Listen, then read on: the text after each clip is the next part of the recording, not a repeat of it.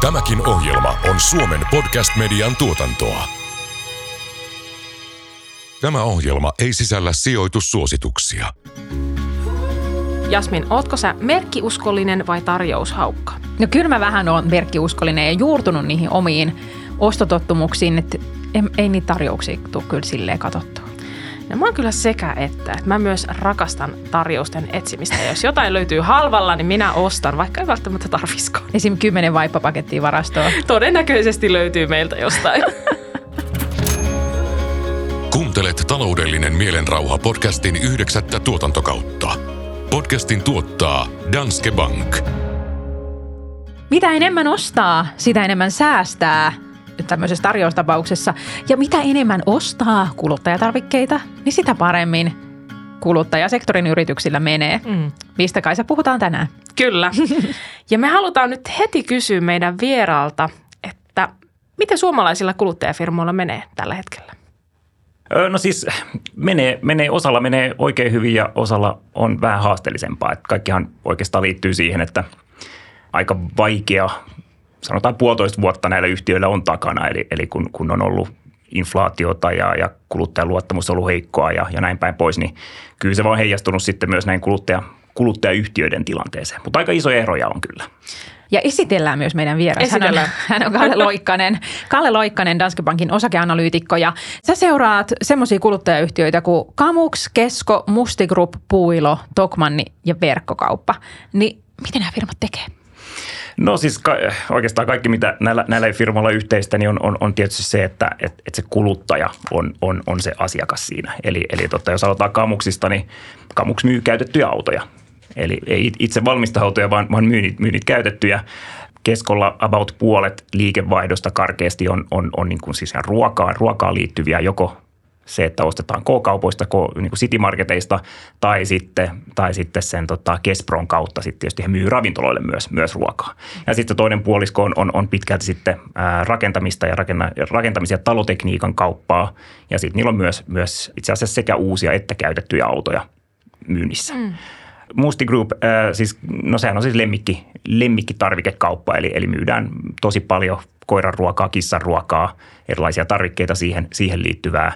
Puilo ja Tokmanni on molemmat tämmöisiä halpakauppoja, ehkä pikkusen erilaisella tarjoamalla ja kohderyhmällä. Puilo on enemmän ehkä tämmöistä niin kuin fiksaamiseen ja tee se itse henkistä tavaraa, kun taas Tokmanni on, on, on aika paljon laajempi. Se valikoima paljon vaatteita ja, ja ehkä, ehkä niin kuin joku voisi sanoa, että jopa – jopa niin kuin naisille enemmän suunnattua tarjontaa kuin, kuin, kuin esimerkiksi puilolla. Ja sitten verkkokauppa.com, niin hyvin, hyvin paljon kodin, kodin elektroniikkaa ja, ja tekniikkaa, te, telkkareita, puhelimia, läppäreitä ja näin päin pois. Siinä mm. ehkä lyhkäisyydessä. Aikamoinen va- valikoima yrityksiä. Aika usein puhutaan yhtiöistä, että ne on joko defensiivisiä tai syklisiä, eli joko sellaisia, että niiden liikevaihto ja tulos heilahtelee paljon, jos taloudessa menee hyvin tai huonosti, ne on niitä syklisiä ja sitten defensiiviset tietty sellaisia, että aika tasasta, tasasta niin kuin liikevaihto ja tulosta riippumatta siitä, mikä talouden tilanne on. Niin miten sä luokittelisit näitä yhtiöitä tälle niin kuin jatkumolle, että mitkä on defensiivisempiä ja mitkä on syklisempiä? No varmaan ehkä nämä kuluttajayhtiöt perinteisesti ehkä ne nähdään kuitenkin enemmän defensiivisinä ää, niin kuin isossa kuvassa. Toki tässä ehkä vähän eroja on sit siinä, että, että minkälaista liiketoimintaa, mitä tavaraa siellä myydään. Et, et varmaan jokainen ymmärtää, että, että ruoka, ruo, ruokaa ostetaan vähän useammin kuin autoja, mm. mikä johtaa siihen, että ehkä se auto, autokauppa on vähän syklisempää kuin, kuin, kuin ruokakauppa esimerkiksi.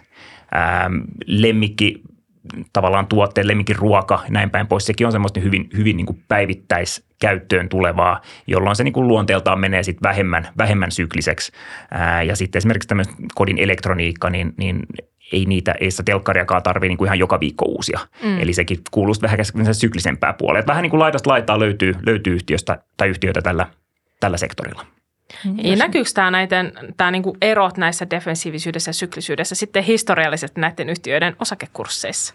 Vai no. onko siellä muita tekijöitä, mitkä vaikuttaa enemmän? No onhan siellä totta kai muitakin äh, niin kuin asioita, jotka vaikuttaa ihan, ihan siis kasvu ja kannattavuus ja näin päin pois, mutta, mutta, mutta kyllä, kyllä se pitkälti näkyy. Kyllä se pitkälti näkyy, että varsinkin ehkä arvostustasoissa sitten, että miten paljon sijoittajat on valmiita maksamaan näistä yhtiöistä, niin kyllä se näkyy, että jos sä oot hyvin defensiivinen, niin monesti se – liiketoiminta on tasaisempaa ja siitä on ehkä valmiita, sijoittajat valmiita maksamaan vähän enemmän, kun taas sitten enemmän sykliset, ää, sykliset toimialat tai sy, syklinen, syklinen kauppa, niin se ehkä, ehkä sitten näkyy myös, myös niin kuin hinnoittelussa ja, ja tietysti pörssi, pörssikursseissakin. Mm.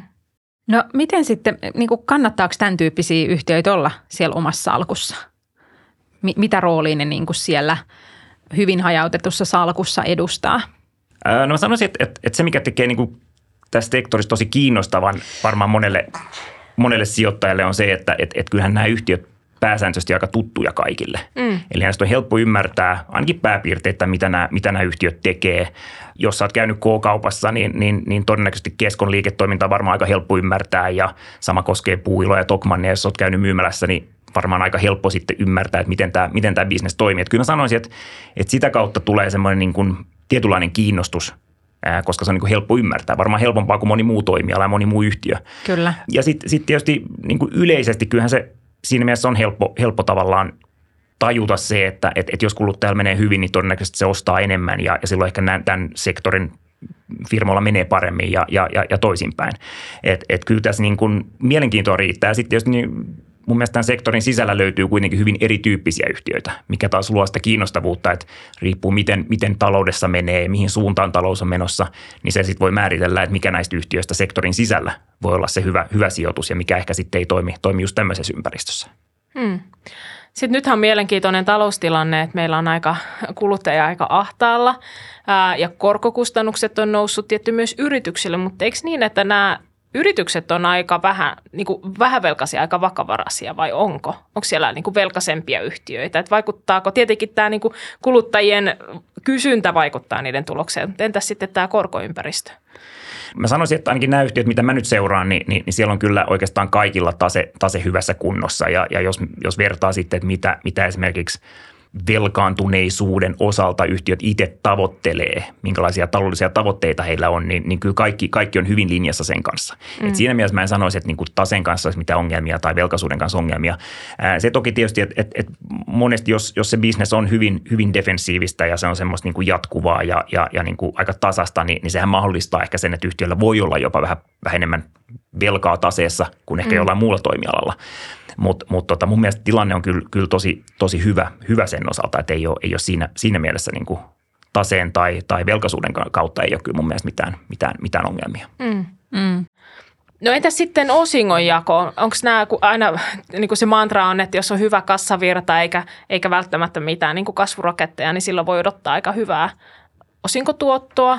Onko nämä yritykset hyviä osingonmaksajia ja sopiiko, sopiiko sellaiselle osinkosijoittajalle hyvin – No kyllä ne niin kuin, mun mielestä on, on, on ihan hyviä, hyviä osingonmaksajia kyllä. Et tietysti varmaan, varmaan löytyy sieltä pörssit semmoisia, jossa osinkotuotto on, on korkeampikin, mm. ää, mutta, mutta nämähän on hyvin tasaisia siinä mielessä, ää, ainakin osa näistä, näistä kuluttajasektorin firmoista. Eli siinä mielessä niin kuin osinko on ehkä moniin muihin yhtiöihin tai sektoreihin verrattuna ehkä vähän ennustettavampaa ja, ja siinä mielessä tasaisempaa ja turvallisempaa. Et, et, et siinä, siinä mielessä mä sanoisin, että kyllä, kyllä on, on niin hyviä, hyviä osingonmaksajia ky, kyllä, kyllä mm. tällä, tällä seassa. Ja sitten taas, jos on sellainen sijoittaja, joka arvostaa vauhdikkaita liikkeitä ja kovaa kasvuvauhtia, niin sitten nämä ei ehkä ole se valinta välttämättä. jos haluaa jännitystä elämään. No ehkä isossa kuvassa ei, mutta, mutta toki kyllähän täältä löytyy, löytyy seasta niitäkin, mm. missä, missä niin kuin on enemmän, enemmän vauhtia varsia tilanteita. Jos peilataan vaikka viime vuotta – jolloin, jolloin on niin tosi vaikea kuluttajamarkkina. Ää, kukaan ei oikein tiennyt, mihin suuntaan maailma on menossa ja mitä tapahtuu ja kaikki oli tosi varovaisia, niin, niin, niin kyllähän siellä oli tosi paljon liikkeitä tälläkin sektorilla. Mm.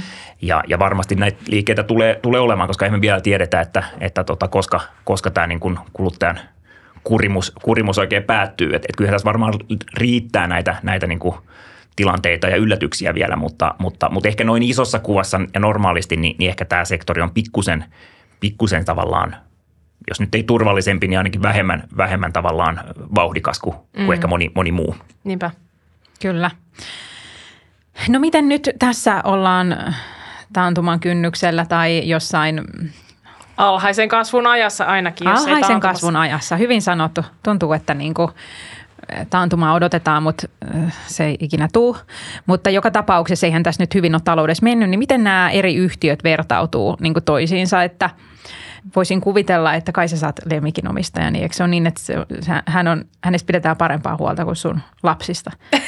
no, lähestulkoon. ja ainakin itsestäni justiin tässä pohdin, niin. että ainakin voisi jotain osteopaatti- tai fyssaria varata koiralle nyt tässä lähiaikoina. Eli kyllähän niihin lemmikkeihin esimerkiksi käytetään tosiaan rahaa. Ja Suomessa on paljon lemmikkejä. Just niin, ja, ja korona-aikana niitä hankittiin vielä lisää. Mm. Et miten nyt näkyy tavallaan, just mainitsit, että autoja ei osteta joka päivä ja ehkä se muutenkin on sellainen hankinta, jonka uusimista voi odottaa varmempia aikoja odotellessa, niin miten, miten niin tämä nykyinen taloustilanne heijastuu näihin sun seuraaviin yhtiöihin, että No kyllähän se, kyllähän se siis, ähm, eihän se mitenkään helppoa tällä niin kuluttajasektorin yhtiöille ole, kun eihän nekään kuitenkaan, eihän se johtokaan siinä yhtiössä tiedä, että mitä tulee tapahtumaan.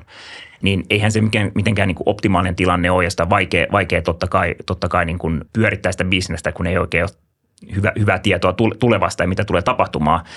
Mutta mut totta kai se, että se kuluttaja on heikko ja, ja ostovoima on laskenut ja kuluttajan luottamus on ollut tosi, tosi huono, ennätyshuono viime vuonna vähän ehkä parempaan suuntaan on osittain mennyt, mutta, menty tässä, mutta, mutta totta kai vaikeuksia on, on edelleen ja, ja, ja, ja tota, eihän kukaan oikein tiedä, mitä, mitä ensi vuosi vielä tuo tullessaan. Mä sanoisin, että, että, että miten tämä sitten on heijastunut näihin eri firmojen tekemiseen ja tulokseen, niin, niin, niin kyllähän tässä on ollut todella isoja eroja siinä, että miten yhtiöt on pärjännyt tässä ympäristössä. Ja totta kai se lähtee siitä, että minkälaista tuotetta myydään. Et, et jos myydään autoja tai semmoista kodielektroniikkaa, mikä ei ole sit niin mm. kriittistä, mm. niin totta kai se on ollut vaikeampaa ja se kysyntä on tippunut enemmän kun taas sitten ruoka tai, tai lemmikkiruoka, missä, missä se on niin kuin ehkä yllättävänkin, yllättävänkin tasasta ollut se. Ja, niin totta kai se luo sille yhtiölle sitten ihan erilaiset lähtökohdat siihen, että miten, miten asioita voi tapahtua. Mutta toisaalta sitten taas täytyy muistaa, että, että silloin kun, kun tota, on vaikeaa tai odotukset on matalalla, niin, niin myös niin kuin sijoittajan näkökulmasta sehän avaa sitten tosi hyviä mahdollisuuksia sitten pidemmällä aikavälillä. Mm. Mutta, mutta epävarmuutta on ollut paljon ja se kyllä tulee jatkumaan. Ja. No miten sitten Euroopan laajuisesti on puhuttu paljon tästä greedflationista, eli siitä, että yritysten kun inflaation myötä hinnat on tietenkin noussut ja tietenkin myös niin kuin, tuotantopanostehinnat on noussut ja öljy, öljy- ja bensahinta on noussut, mutta sanotaan, että yhtiöiden kannattavuudetkin on noussut aika paljon. Että onko, onko sitten jopa tavallaan sen inflaation siivellä vähän pystytty korottamaan hintoja. Onko tämä sun mielestä ilmiö, mikä on nä- nä- ollut nähtävissä suomalaisissa, että onko kannattavuus parantunut yllättävän paljon huolimatta tästä – korkeasta inflaatiosta ja vaikeasta taloustilanteesta? No mä en sanoisi, että se olisi niin parantunut, parantunut oikeastaan niin kuin äh, ainakaan kovin monella yhtiöllä. Jos mm. miettii nyt näitä viimeisiä, sanotaan viimeistä puolitoista vuotta, kun, kun tämä niin kuluttajatilanne on ollut tosi vaikea. Että kyllä, kyllä niin kuin kaikilla on näkynyt, näkynyt se paine, että tavallaan ostohinnat on noussut. Eli inflaatio on ollut siinä, että, että, että tuote, mikä on tilattu aikaisemmin tai se kauppa on tilannut aikaisemmin, niin hinta on noussut. Mm. Ja, ja sitten se ehkä se ero tulee siinä, että miten hyvin tai huonosti yhtiöt on pystynyt sit siirtämään sitä hinnan nousua kuluttajien hintoihin. Ja kyllä mä sanoisin, että niin kuin isossa kuvassa niin, niin, niin ei se, kyllä, kyllä kaikilla vähän niin kuin marginaalit on heikentynyt. Osalla mm. enemmän, osalla vähemmän. Tokmanni esimerkiksi teki tietoisesti sen päätöksen, että et, et ne ei halua nostaa hintoja liikaa, koska ne haluaa olla se halvan tai ylläpitää sitä halpaa hintamielikuvaa. Ja kyllähän se näkyy aika kovaankin osu, osu marginaaliin välillä tuossa viime vuoden aikana. Kun taas sitten puuilo, mikä nyt on niin kuin, ehkä täydellinen verrokki Tokmanille, mutta, mutta ehkä se lähin, mitä nyt pörssistä löytyy, niin, niin siinä itse asiassa se kehitys on ollut yllättävänkin vahvaa. Mm, okay. Myös näkökulmasta. Tässä on niin tosi isoja eroja, mutta mut, mut mä, en, mä en oikeastaan näitä näissä suomalaisyhtiöissä olisi, olisi tavallaan ää, marginaalia pystytty parantamaan tämmöisessä ympäristössä, vaan, vaan kyllä kaikki on ottanut vähän, vähän, ta, vähän takkiin, mutta mm. osa enemmän ja osa vähemmän. Niinpä. No nyt tietty kustannuspaineet on vähän laskussa, niin tilanne ehkä helpottaa kaupan, kaupan osalta, mutta toki se kysymys on sitten se, että mitä talouskasvun käy, että ollaanko kasvaa vaikka, vaikka työttömyys, mikä voi sitten vaikuttaa taas. Niin, siis kyllähän se, niin jos katsoo, katsoo tätä niin kuluttajayhtiöiden tilannetta, niin, niin tavallaan se tukiranka, mikä heillä on tässä ollut, on kuitenkin se, että se työllisyystilanne on pysynyt hyvänä. Eli, eli vaikka, vaikka hinnat on noussut ja kuluttaja on ollut epävarma ja, ja reaali, reaalitulot on, on, on mm. niin kuin tullut alas, niin, niin, niin kuitenkin ihmisillä on keskimäärin ollut, ollut työpaikka, mm. mikä, mikä tietysti on tukenut sitä kysyntää ja se on ehkä semmoinen iso, iso indikaattori sitten, että, että jos se alkaa heikentymään se työllisyystilanne, niin sittenhän tässä on niin kuin edelleen taas, taas niin kuin tosi paljon hankaluuksia näillä, näillä tämän alan yhtiöillä sitten että miten, miten pärjätä sen, sen niin kuin taas sitten laskevan kysynnän kanssa.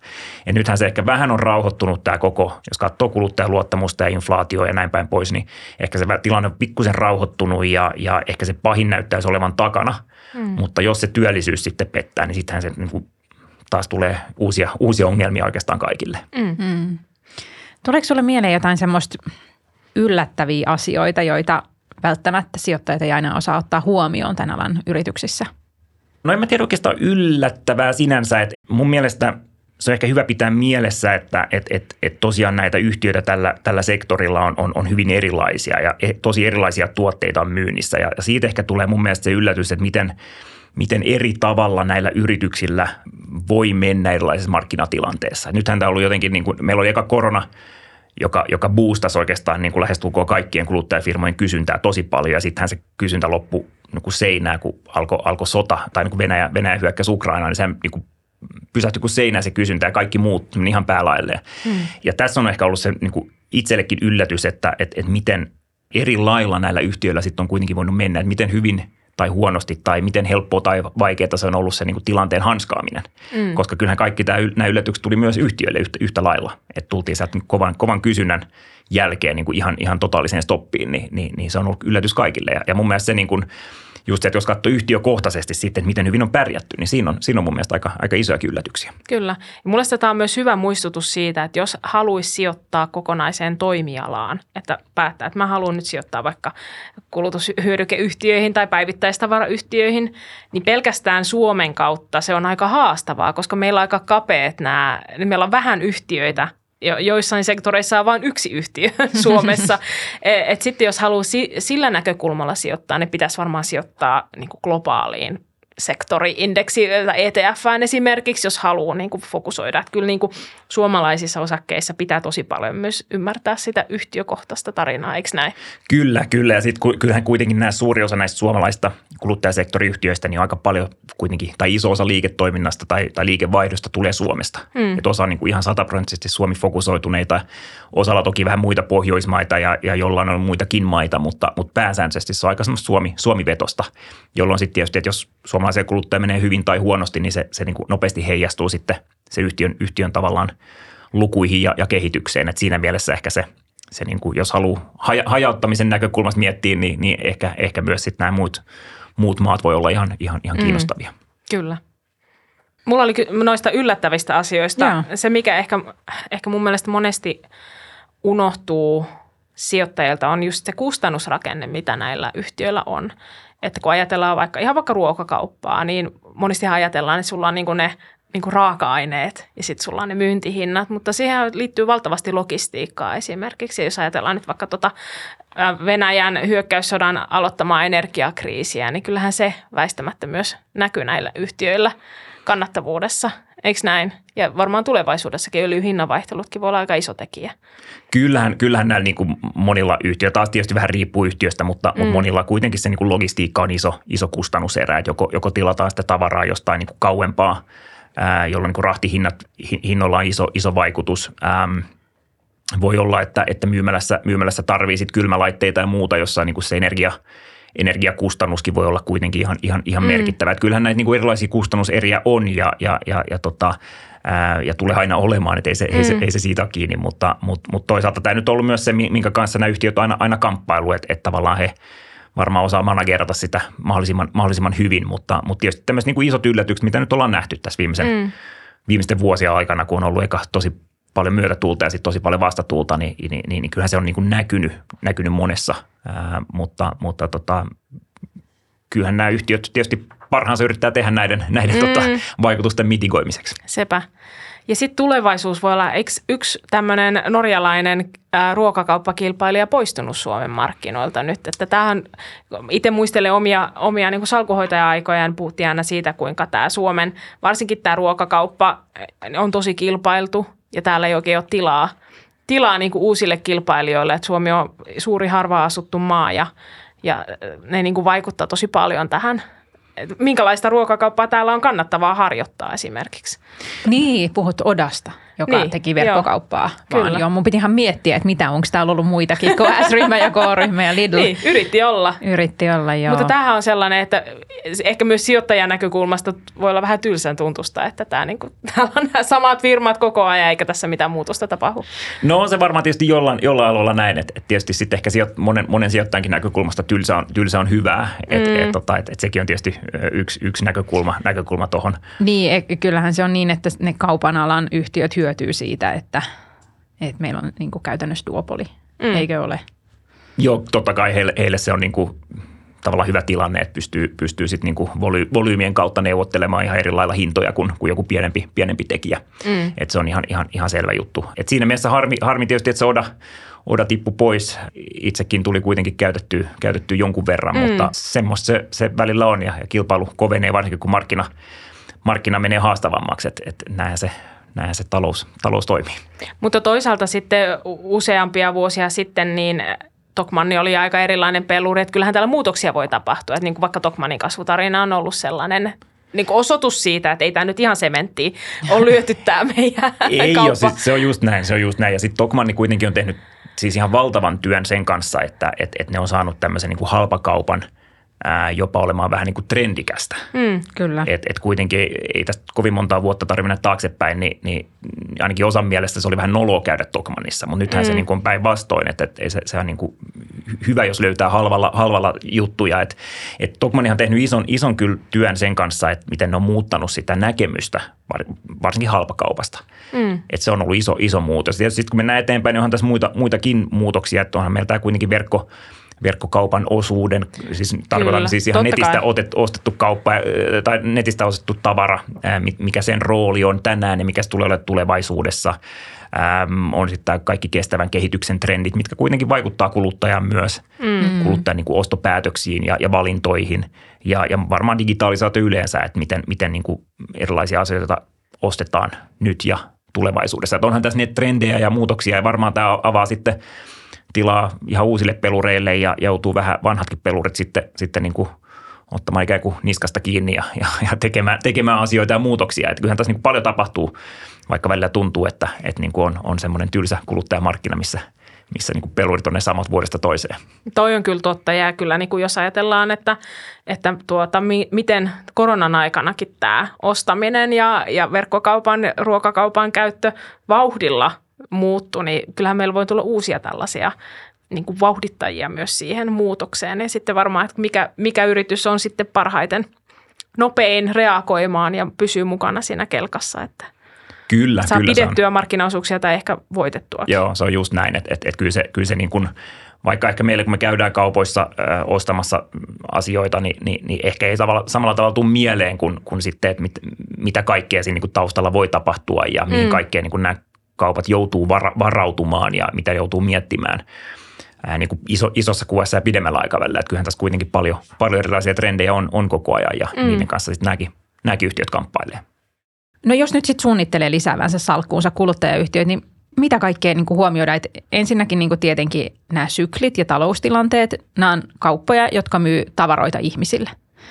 Ja ihmisillä on joko rahaa tai ei ole ja siihen vaikuttaa yleinen taloustilanne ja työllisyys ja suhdanteet ja inflaatiot ja näin. Ja tätä on aika helppo silleen, niin kuin sanoit, että nämä on tuttuja yhtiöitä ja ylipäätänsä niin kuin talouden sykli on aika helppo seurata jos seuraa niin kuin mediaa, mm. niin tietää, että meneekö nyt niin kuin tavallaan hyvin vai huonosti ja, ja ehkä huomaa asuntolainan maksajanakin, että onko niin kuin korot korkealla vai ei. Niin tavallaan mitä muuta?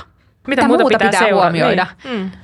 No varmaan, varmaan tota, ää, jos niin kuin lähdetään ihan isosta kuvasta sektorissa, niin totta kai just ne, mitä sä mainitsit, että, että, että niin katsoo sitä yleis, kuluttajan yleistilaa, että, että mikä on se ostovoima, mikä on se kuluttajan luottamus, inflaatio, miten se vaikuttaa niin kuin rea, reaali tai käytössä olevaan, olevaan, oleviin varoihin, mm. äm, työllisyystilaan, kaikki tämmöinen, niin kuin, että mitä nyt ikinä vaikuttaakaan kuluttajaan ja kuluttajan niin kuin tekemiseen, niin se on se, ehkä se lähtökohta, kun lähdetään katsomaan tätä sektoria.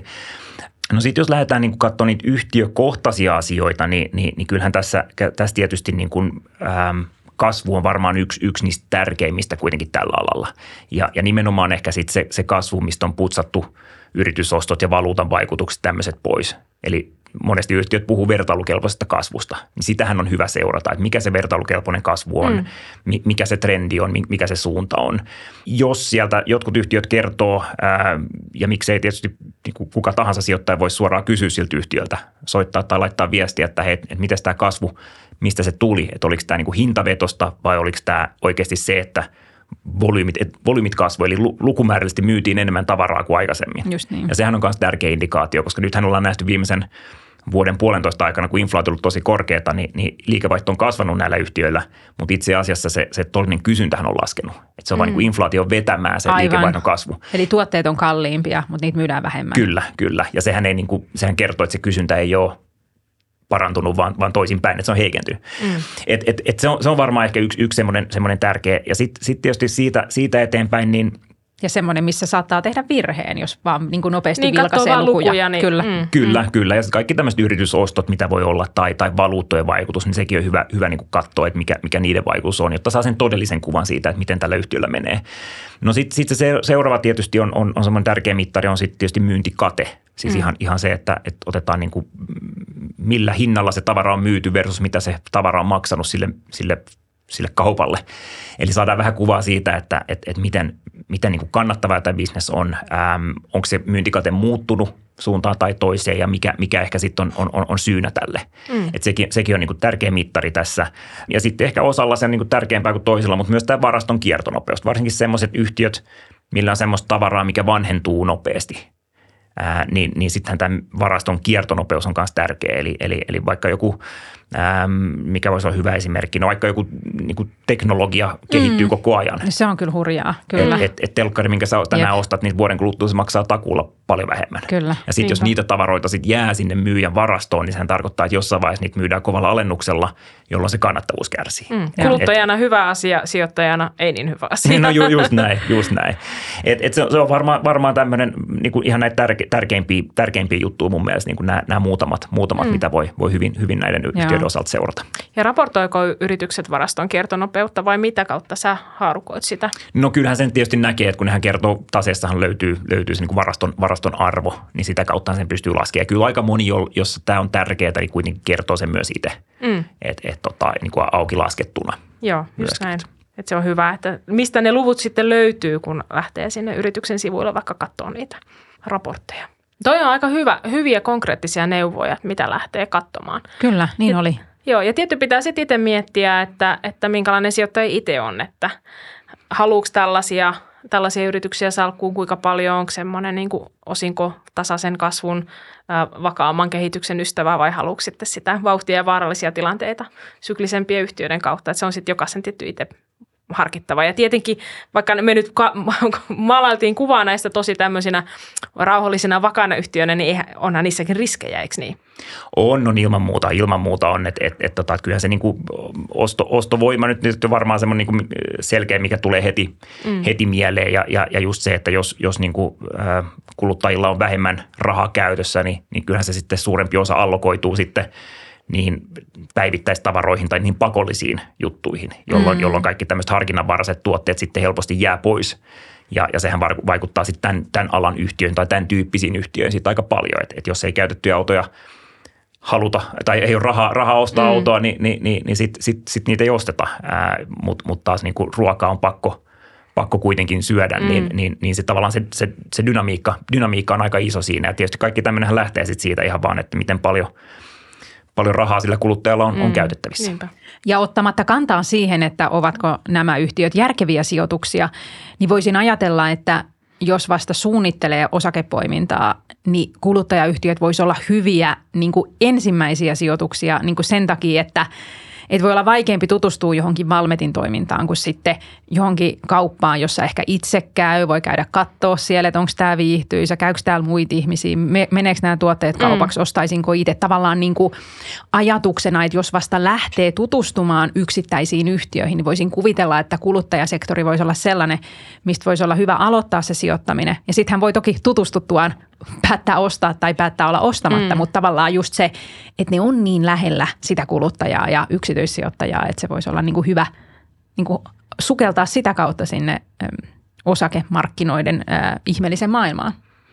Kyllä, mä oon siis ihan samaa mieltä kyllä tuossa, että, että, että toi on niin kuin ihan, ihan, ihan järkevä, järkevä strategia. Sitten tietysti täytyy muistaa se, että, että miettii myös siitä itse, jos sä käyt siellä kaupassa pyörimässä ja ihmettelemässä, niin, niin, niin tota, ja mietit, että mitä sä itse ostat tai jätät ostamatta, niin sitten on ehkä hyvä muistaa myös se, että, että niin kuin, tai pohtia sitä, että edustanko minä sitä tavallaan keskivertokuluttajaa Kyllä. vai ei, vai Joo. onko mulla erilaiset kulut, kulutustottumukset Ää, koska sekin sitten vaikuttaa siihen, että mitä siellä yhtiöllä menee. Että vaikka mä saattaisin tykätä jostain tosi paljon, mm. niin se voi olla, että suuri, suurimmassa ei tykkää, jolloin, niin. jolloin sitten niin kuin oma, oma analyysi helposti voi mennä pieleen. Et siinä kannattaa vähän semmoista niin kuin harkintaa ja järkeä sitten käyttää Eli- siinä omassa analyysissä. Niin. Eli jos näette epäilyttävän hiipparin hengailemassa päivästä ja viikosta toiseen keskon tai puilon käytävillä, niin hän on ehkä vain sijoittaja, joka miettii, että mitä tehdä. Tekemässä tutkimustyötä. Kenttätutkimusta. Kenttätutkimusta että että se on osakeanalyytikko.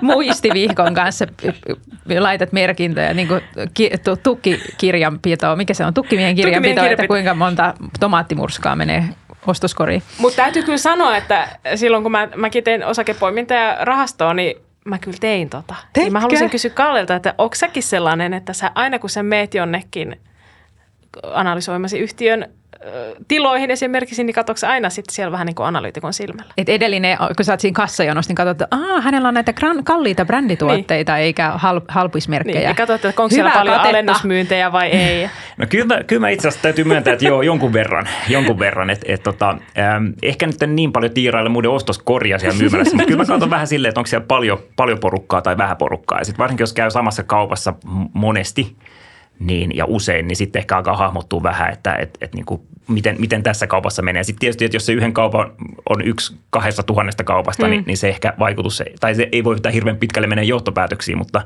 mutta jos niitä myymälöitä ei hirveän montaa ole, niin sittenhän se, sittenhän se niin kuin alkaa, alkaa korostua tuommoinen. Mutta kyllä mä katselen, että kyllä mä myös vertailen hintoja, että, että, että, että, että okei, tämä maksoi aikaisemmin näin paljon ja, ja jollain kilpailijalla se maksaa näin paljon, että, että tota, voiko tästä niin kuin miettiä, miettiä vetää jotain johtopäätöksiä. Että kyllä se, kyllä se ehkä, en mä tiedä, onko siitä oikeasti mitään hyötyä, mutta ainakin, ainakin hauskaa se on. No niin, hyvä. Hyvä harrastus kaikille lähteä tuota kenttätutkimusta tekemään ja suunnittelemaan sitä omia sijoituksia. Kyllä. Sen perusteella osittain, mutta ehkä kantsii niitä osakkeen muita tietoja myös tsiikailla, kun vaan katsoo niitä kaupan käytäviä, käytävillä olevia ihmisten määrä. Hei, tämä oli tosi mielenkiintoinen katsaus kuluttajabrändeihin. Kiitos paljon vierailusta, Kalle Loikkanen. Kiitos. Kiitos. Kuuntelit taloudellinen mielenrauha podcastin yhdeksättä kautta. Ohjelman tuotti Danske Bank. Kiitos kuuntelusta. Jos pidit tästä ohjelmasta, muista seurata podcastia Spotifyssa tai tilaa ja arvostele Apple Podcastissa, niin muutkin löytävät ohjelman pariin.